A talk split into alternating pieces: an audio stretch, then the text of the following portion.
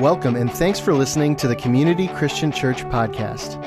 To learn more about Community Christian Church, visit us online at cccsterling.org. Today's message comes from Pastor Tony Ria.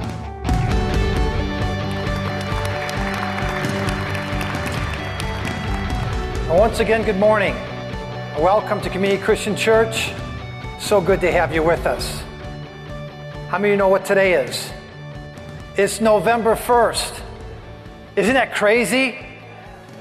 November. You know what that means? Christmas is right around the corner. Has anyone even thought about Christmas yet? I knew there'd be a few, but I'm still stuck in July. You know, thanking God for the absolutely beautiful Michigan summer He provided us with this year. And how many of you know we needed it badly? We needed the sun to shine. We needed the weather to be nice and to be warm, and God gave us a gift. And so I'm going to go out on a thin limb here, and I'm going to predict a beautiful Christmas season this year.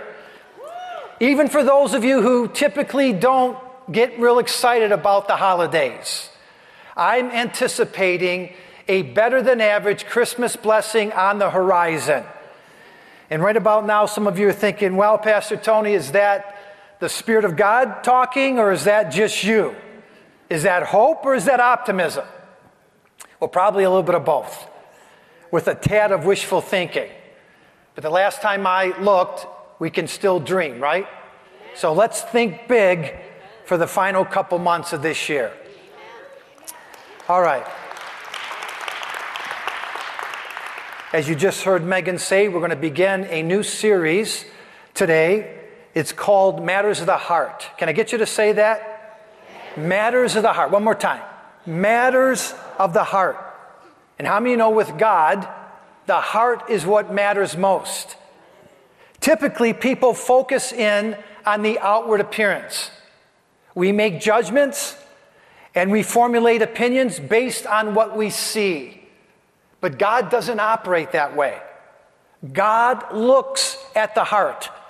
He's like a mega MRI. And he has advanced imaging capabilities. I mean, he can see every tiny little detail. But God doesn't look at the heart or perform a cardio CAT scan just to point out all of our flaws. That's not what an MRI is all about. That's not the purpose of an MRI. When you go to the hospital to get an MRI or to get x rays of any kind, you do that so that doctors and surgeons can make a precise and accurate health assessment. And then, with chart or image in hand, they can prescribe for you the absolute best medical treatment possible. And with regard to matters of the heart, the spiritual heart, God's ultimate plan for each one of us is to change and transform us from the inside out. You know, cleaning up the outside a bit, that's definitely a step in the right direction. But God's number one goal is extreme makeover. And I'm talking about a total heart renovation. You see, in Ezekiel chapter 36 and verse 26, God said this He said, Here's what I'm going to do for you I'm going to remove from you your heart of stone, and I'm going to give you a heart of flesh. God said, This is what I'm going to do in your life. I'm going to take away from you your natural heart of stone, and I'm going to replace it with a heart of flesh. The new, the Living Translation says, a tender and responsive heart. And friends, I'm sorry to say that when we become Christians, this doesn't happen automatically. It does not happen overnight. I wish it did. I wish on day one of our conversion, we would no longer have to deal with a stubborn or a self centered heart. But that's not the case. Heart transformation takes time, requires precision and expertise. And thankfully, Jesus, our great physician, also just happens to be the most skilled heart surgeon on the planet and beyond. And he knows what he's doing. And so, our combined goal and objective for the next couple of weeks is to go after the heart, is to see God create in each one of us a soft and sensitive and caring and responsive spiritual heart. And Jesus basically said, in the last days, and how many of you know that's the time frame that we're living in right now? I'm convinced of it because a couple of months ago in September, we did a series called End of Days. And during that series, we determined that we are living in the time frame called the last days or the end of days. And Jesus said, in the last days, if we're not careful, if we're not proactive, if we don't make the matters of the heart a top priority, then the love of many would grow cold. And that means the exact opposite would happen. That people who have already established some kind of softness in their heart because of what's happening in our day, they would allow those circumstances to harden the heart. And a, a soft, pliable, responsive heart will be, in turn become callous and cold and insensitive. And we all have to guard against that. And so today, in lesson number one of this series entitled Matters of the Heart, I want to talk about having a servant's heart. Can I get you to say that? A servant's heart. And whenever we talk about this particular subject, there's a passage of scripture that I absolutely love. It's found in the book of Philippians, chapter 2, verses 5 through 8. In your relationships with one another. Uh, does it say in your relationships with God alone? In your relationships with one another. Have the same mindset as Christ Jesus, who, being in very nature God, did not consider equality with God something to be used to his own advantage. Rather, he made himself nothing. Is that what it says? He made himself nothing by taking the very nature of a servant, being made in human likeness, and being found in appearance as a man, he humbled himself by becoming obedient to death, even death on a cross. And of course, we can't quote Philippians 2 5 through 8 without adding or including verses 9, 10, and 11. Therefore, God has highly exalted him and given him a name above every name, that at the name of Jesus, every knee shall bow. Every name. In heaven, on earth, and even below the earth, and every tongue confess Jesus Christ is Lord to the glory of God the Father. You see, with humility comes great exaltation. And God said it. He said in His Word, He who humbles themselves shall be exalted. So, the key to this entire passage that we just looked at, it's found in verse 5, Philippians chapter 2 and verse 5, where Paul says to us or instructs us that we are to have the same mindset that Jesus had. And tell me again, what was Jesus' mindset? A servant's heart. In fact, in Mark chapter 10 and verse 45, Jesus said to his disciples, The Son of Man did not come to be served, but what? To serve and to give his life as a ransom for many. And this is what we were singing about this morning, and I, I, trust that you felt the cloud of God's glory and presence fall on us as we exalted the King of Kings and Lord of Lords. You see, Jesus laid down his life for us. He paid the price for our redemption. He said there could be no more meaningful or powerful sacrifice than that. His exact words greater love has no man. Uh, there's no possible love that can be any greater than a man or a woman laying down their life for their friends. And Jesus, by laying down his life on the cross, he revealed to us the greatest story ever told. It's a powerful, very meaningful sacrifice. Now, personally, I love success stories. When somebody hits it big, or when they experience an unexpected windfall of some kind, I'm all about cheering them on and offering congratulations.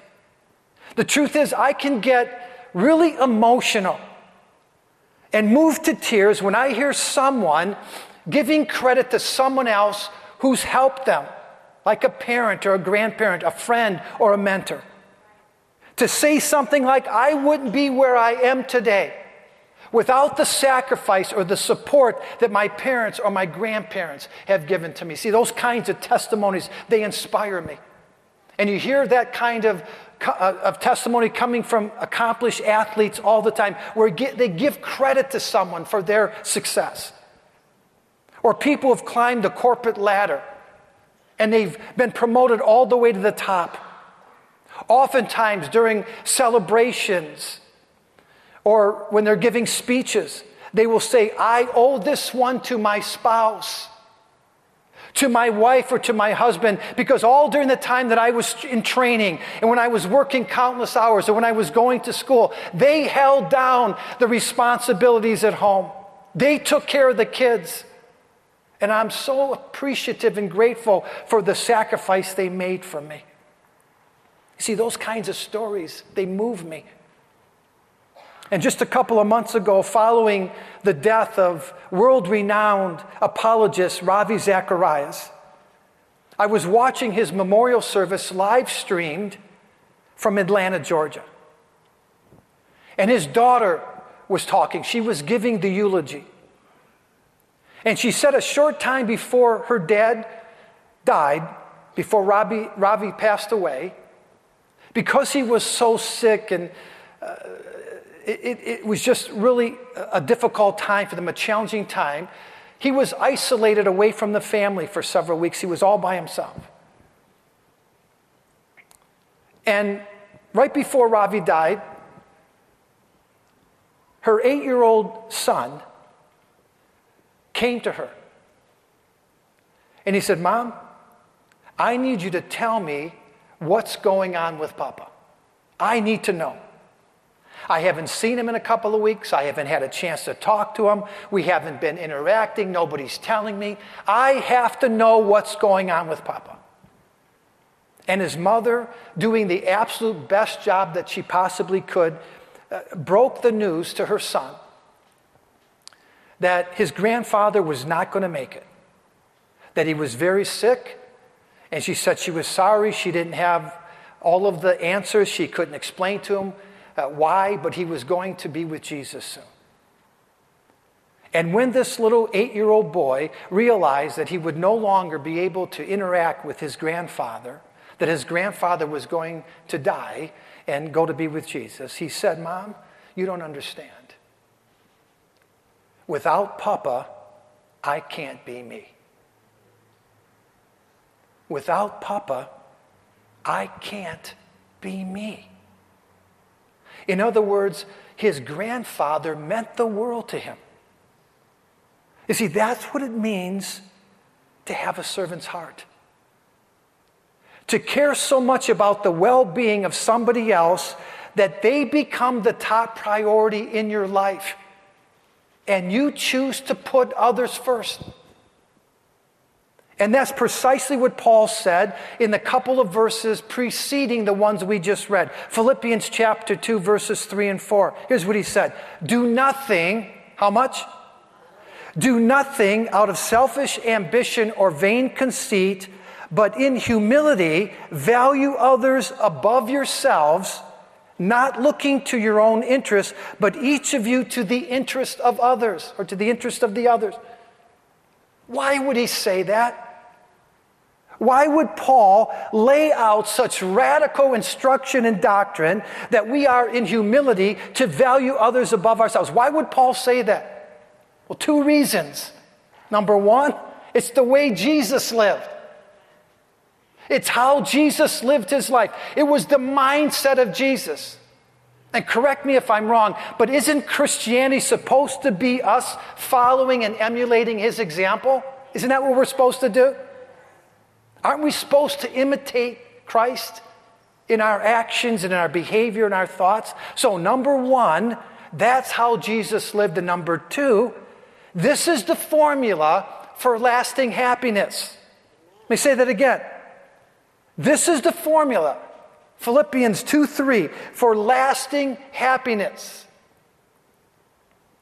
servanthood, or learning to possess a humble, selfless attitude toward others is the key to happiness.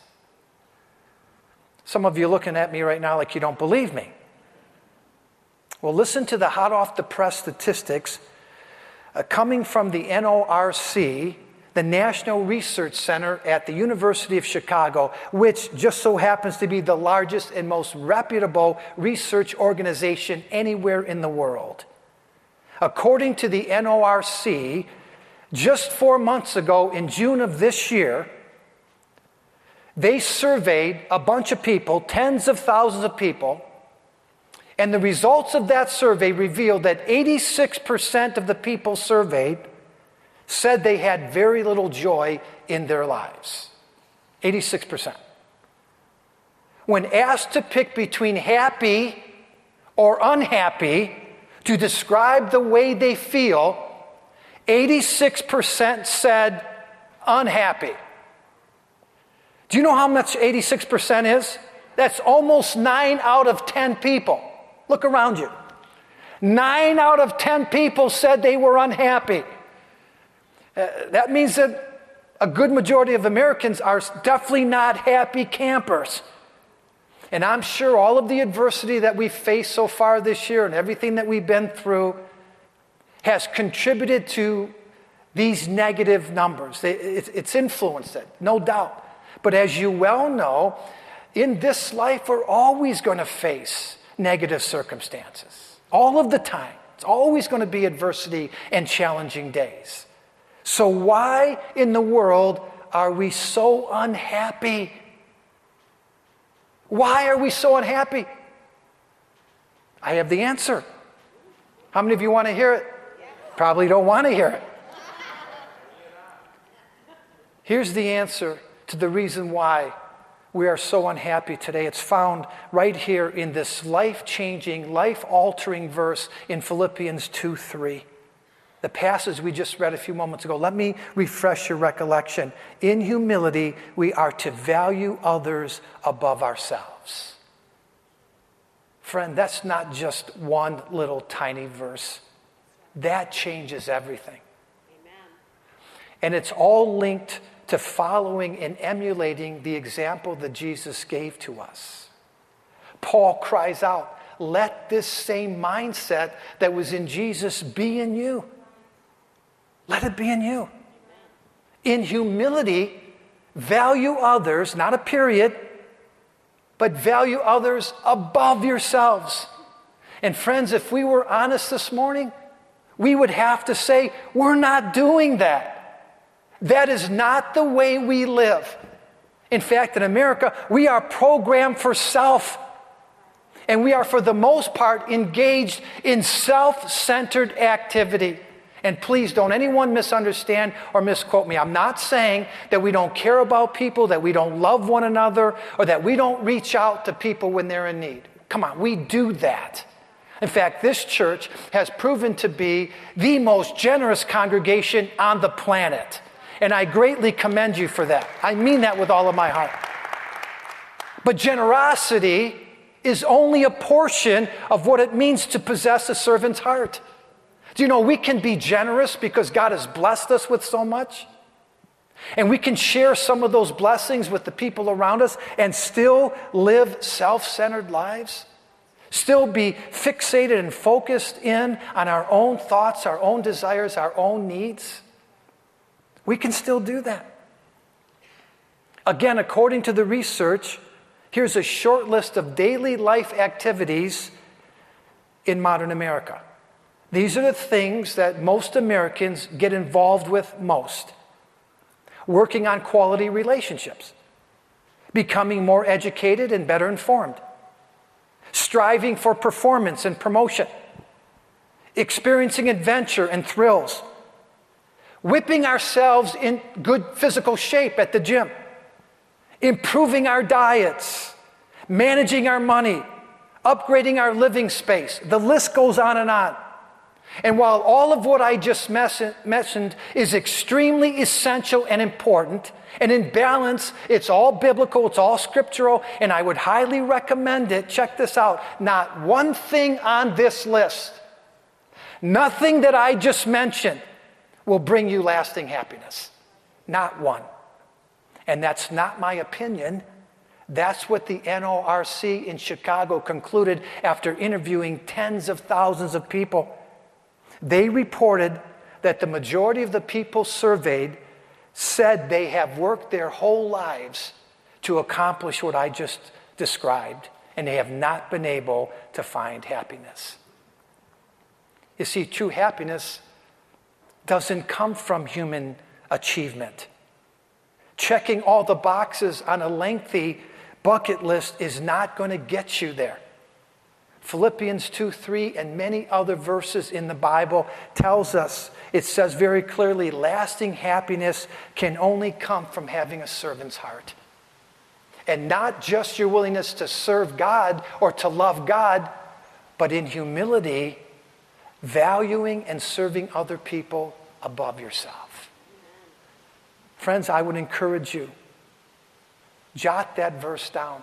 Put it in your phone. Put it somewhere where you can get a hold of it each and every day and memorize it because it is a life changing passage of Scripture for every single one of us. Now, as we begin to prepare for our communion service, and it's still just a few minutes away, uh, the, the word that I used there was to begin.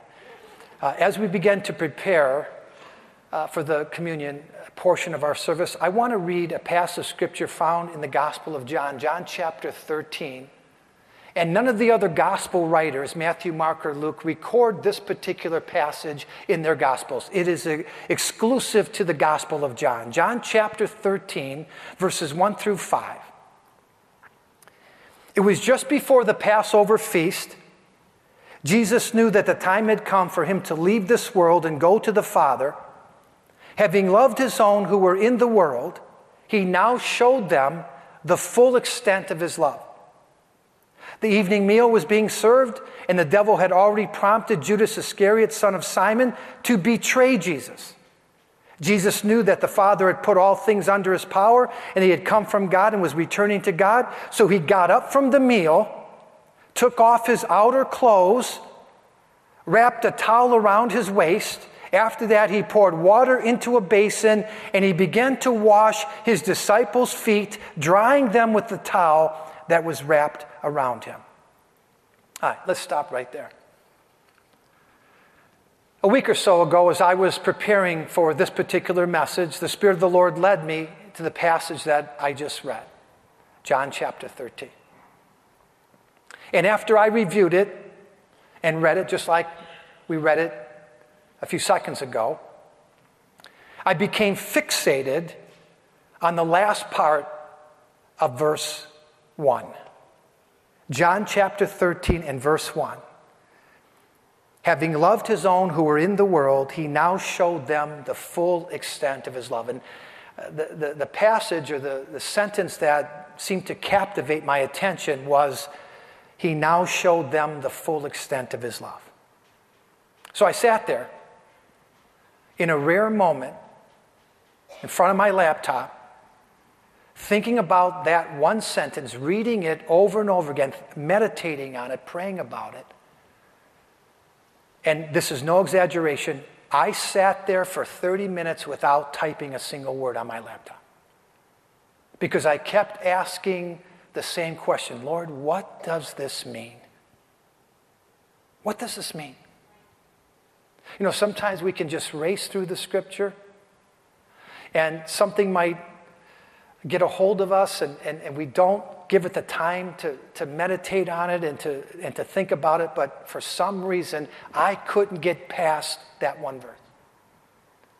I thought about, you know, Jesus expressing his love to his disciples for three and a half years with a great amount of love, teaching them, spending time with them, mentoring them feeding them physically and spiritually, literally taking them by the hand and showing them the heart of God, something they had never seen before. They would have never been able to know without Jesus giving them that information.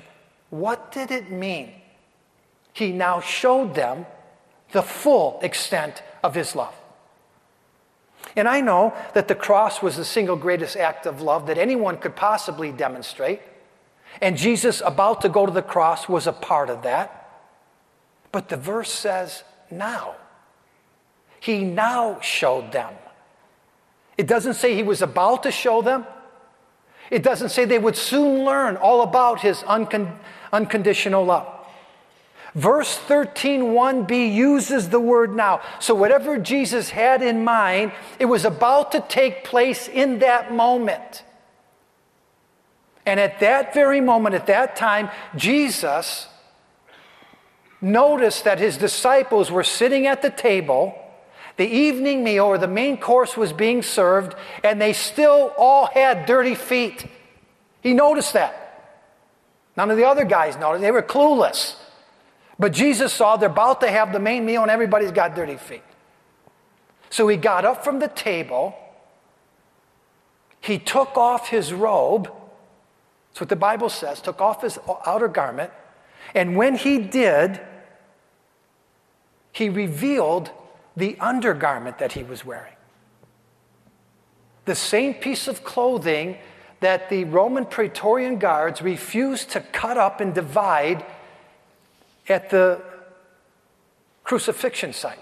Do you remember that? They were so impressed with this one garment that instead of doing what they typically would do, which is to tear it up and divide it among themselves, they didn't do that. They didn't want to destroy it, so they gambled for it. Remember? They cast lots for it. They wanted to see who the lucky one was who was going to take home Jesus' underwear. You see, that particular garment was a very rare piece of clothing. Someone had taken the time to weave it as one piece from the top to the bottom without any seams. It was amazing. Held that garment in their hand. Couldn't believe how, how, did somebody do this? You see, it was the same holy piece of clothing that the high priests would wear when they were ministering before the Lord. That's the garment that they would have on when they were ministering in the holy place. But I'll tell you this no high priest, no Jewish high priest, would have ever even thought about taking on the assignment of washing dirty feet. I mean, the high priest was highly esteemed among all the people.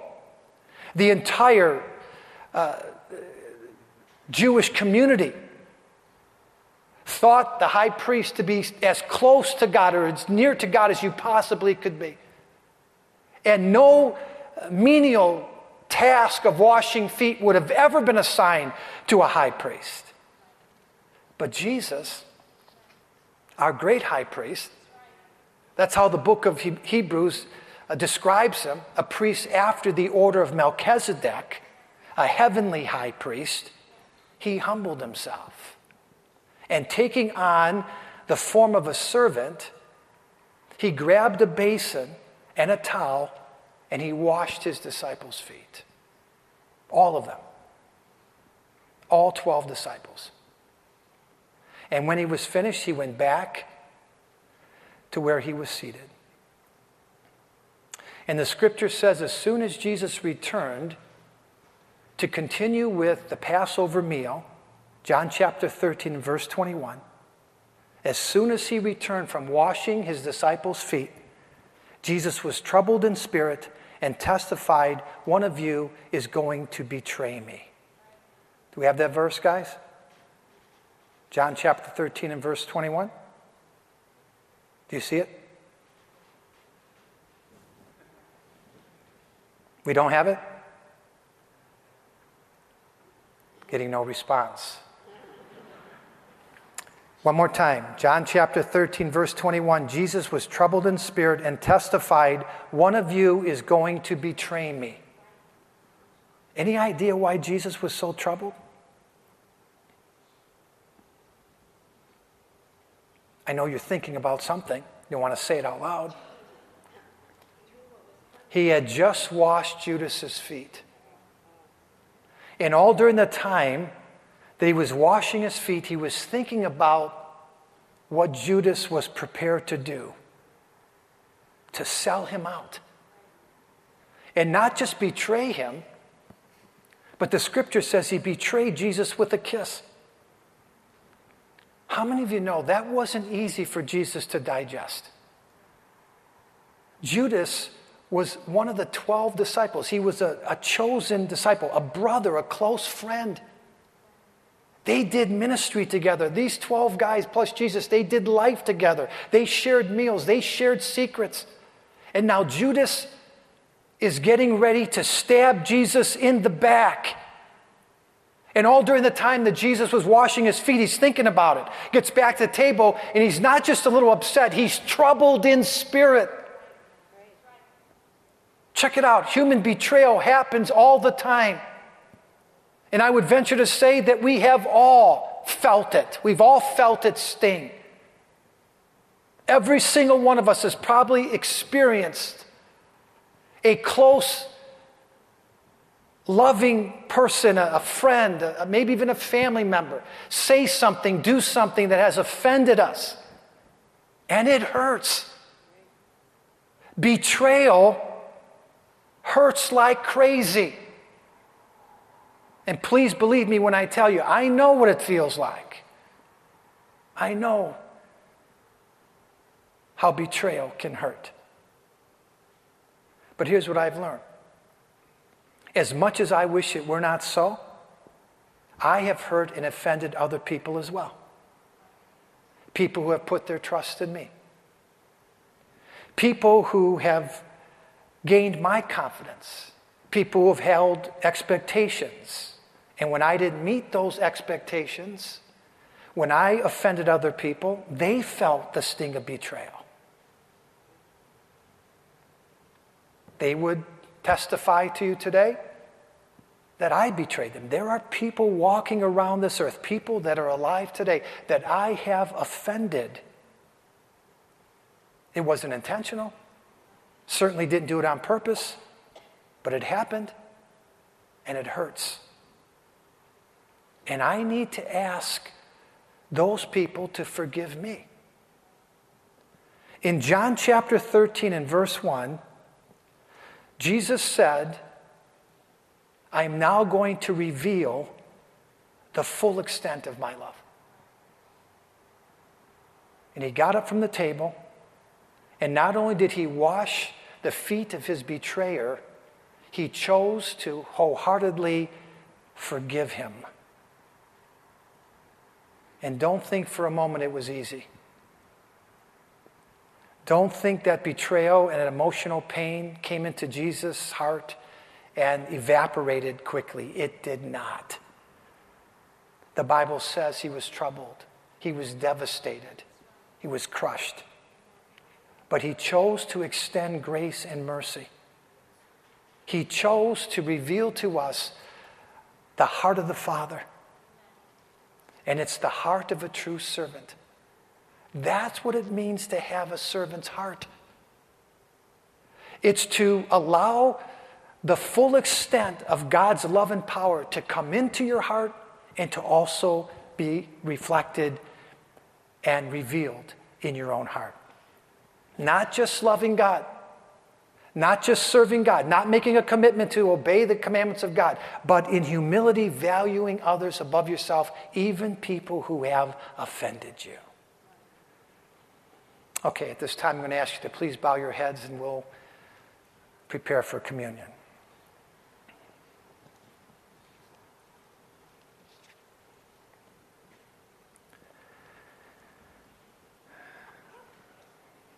Father, we thank you for your presence that's in this place right now. We thank you, Lord, that you are here among us.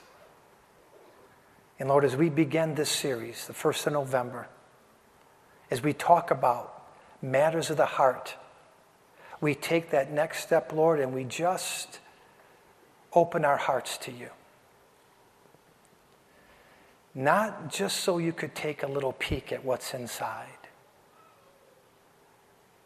Father, we are making bare before you all of our emotions, all of our feelings, everything that we possess. Because we need you, Lord. More than ever before, we need you to come in and work your ministry in our hearts, taking away the stony places, removing the hardness and the calloused areas, and bringing softness and tenderness and responsiveness. Lord, we pray in these moments as we gather around the communion table that you would do something so uncommon and unique among us. Lord, that you would, in fact, extend to us the same way that you did with your disciples a long time ago, the full extent of your love. Lord, we need it. We desire it. And you are in position to grant it to us. So we pray, Holy Spirit, have your way during this communion service. Amen.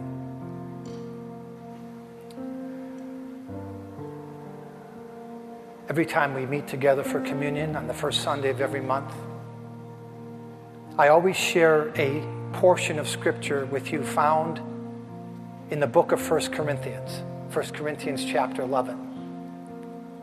In fact, that's the very passage that Paul uses to introduce the communion service to the church.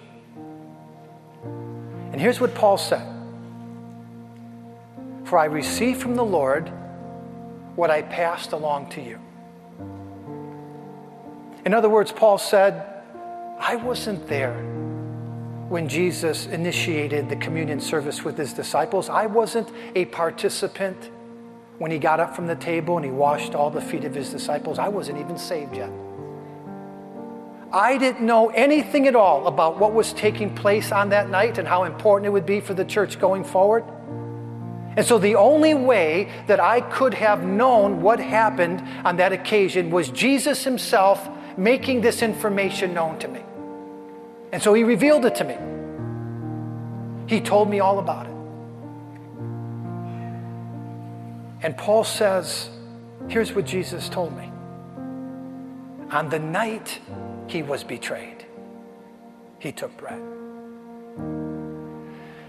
Not the night before his arrest and subsequent crucifixion on the cross.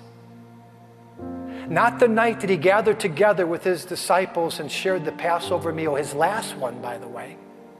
Not the night that he got up from the table and washed everybody's feet but on the night he was betrayed. You see, betrayal hit Jesus hard. He had a difficult time with betrayal. And when it happened, he looked Judas right in the eye and he said, Are you really going to do this now? You really want to do this to me? Are you going to betray the Son of Man with a kiss? with a holy embrace? Is that your objective? And if you read between the lines, betrayal crushed Jesus. It broke his heart. It probably hurt him as bad as the beating. Because this was a close friend who was betraying him. And you know what's amazing to me? That following the resurrection, I mean, Jesus is back with the Father, He's ascended to His throne in heaven. It's months and maybe even years later, and the betrayal is still on His mind. He's still thinking about it. How do I know that? Because he has a conversation with Paul after the fact and tells him all about it. In the vision that he had with Paul, or however he made that revelation known to him, whether it was through a dream or, or through personal revelation, however it was that Jesus revealed to Paul about the communion uh, supper, he's talking about the betrayal. It's still on his heart. And Paul attaches it to the communion supper information. so that every time we gather together at the communion table, whenever we hold the bread and the cup in our hands, not only do we recall and remember Jesus' sacrifice on the cross and all that he did for us when he died there, we are compelled to think about the betrayal. On the night Jesus was betrayed, he took bread. Wow. Wow. Jesus bringing up the betrayal to Paul, Jesus having conversation with him, telling him how it went down, leads me to believe that when we are betrayed, when we experience that hurt in our lives, it can remain there long after we offer forgiveness. Think about that. That was worth you getting to church today or tuning in. Long after you have forgiven the person who has let you down and betrayed you, it's still there. Even when you let go of it, it's still there. And when you find yourself thinking about it and you find yourself depressed and it gets you down and you got to talk to somebody about it and you have conversation, it doesn't mean that you haven't extended forgiveness to people. It doesn't mean that you're walking in unforgiveness or you've violated God's commands. It simply means we need the full extent of God's love. Every one of us not just his unconditional love, not just his covenant keeping love that he gives to us, having loved those who are in the world, he now ex- expressed to them, he extended to them the full extent of his love. That's what we need. It can only come through a servant's heart.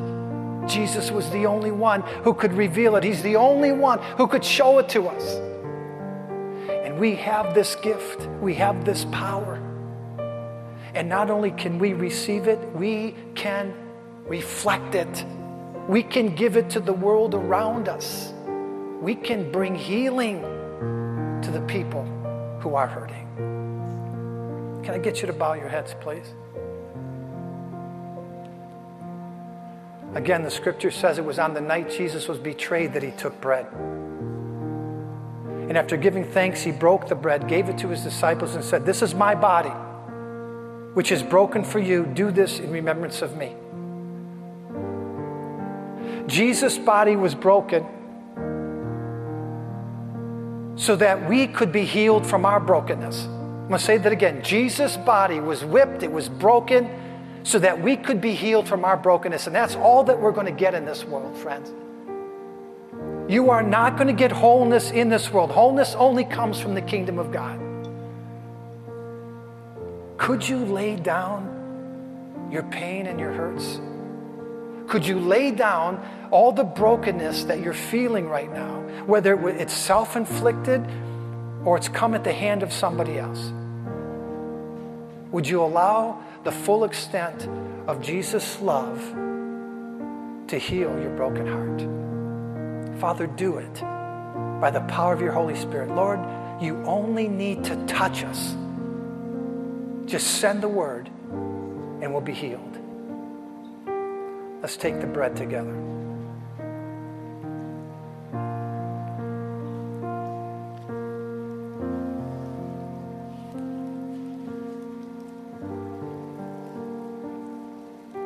After supper had ended, Jesus took the cup. Again, he gave thanks. He passed the cup to his disciples. He said, This cup is a new covenant in my blood. Do this in remembrance of me. For as often, every time you eat this bread and drink this cup, you declare the Lord's death till he comes. Jesus went to the cross. He died there. He said, It is finished. There remains no more sacrifice for sin. He shed his blood for our redemption. With his blood, he bought us back to God. And he gave us the gift of forgiveness. Say that forgiveness. Forgiveness. The scripture says if you confess your faults, if you confess your sins, He's faithful and just to forgive you and to cleanse you from all unrighteousness. Forgiveness is the gift that God gives to us because of our tendency to break His laws and His commands in sin.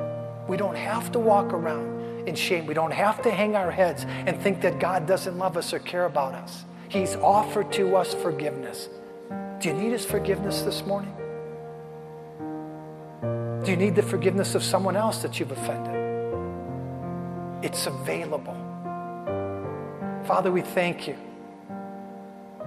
We thank you, Lord, that we can forgive and we can receive forgiveness. Lord, we confess our sins. There are many. We confess our faults, or we confess the times that we disobey and we don't live our lives according to your commands. That doesn't mess you up. That doesn't cause you to be put off with us because you gave us a gift to deal with our rebellion and sin. It's the forgiveness that comes from the cross of Jesus Christ. I pray, Lord God, it would be real in the life of every person here today. Thank you for redemption and forgiveness. Let's take the cup together.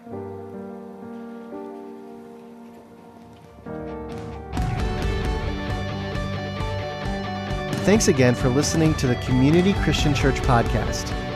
For more messages like this and other resources, visit us online at cccsterling.org.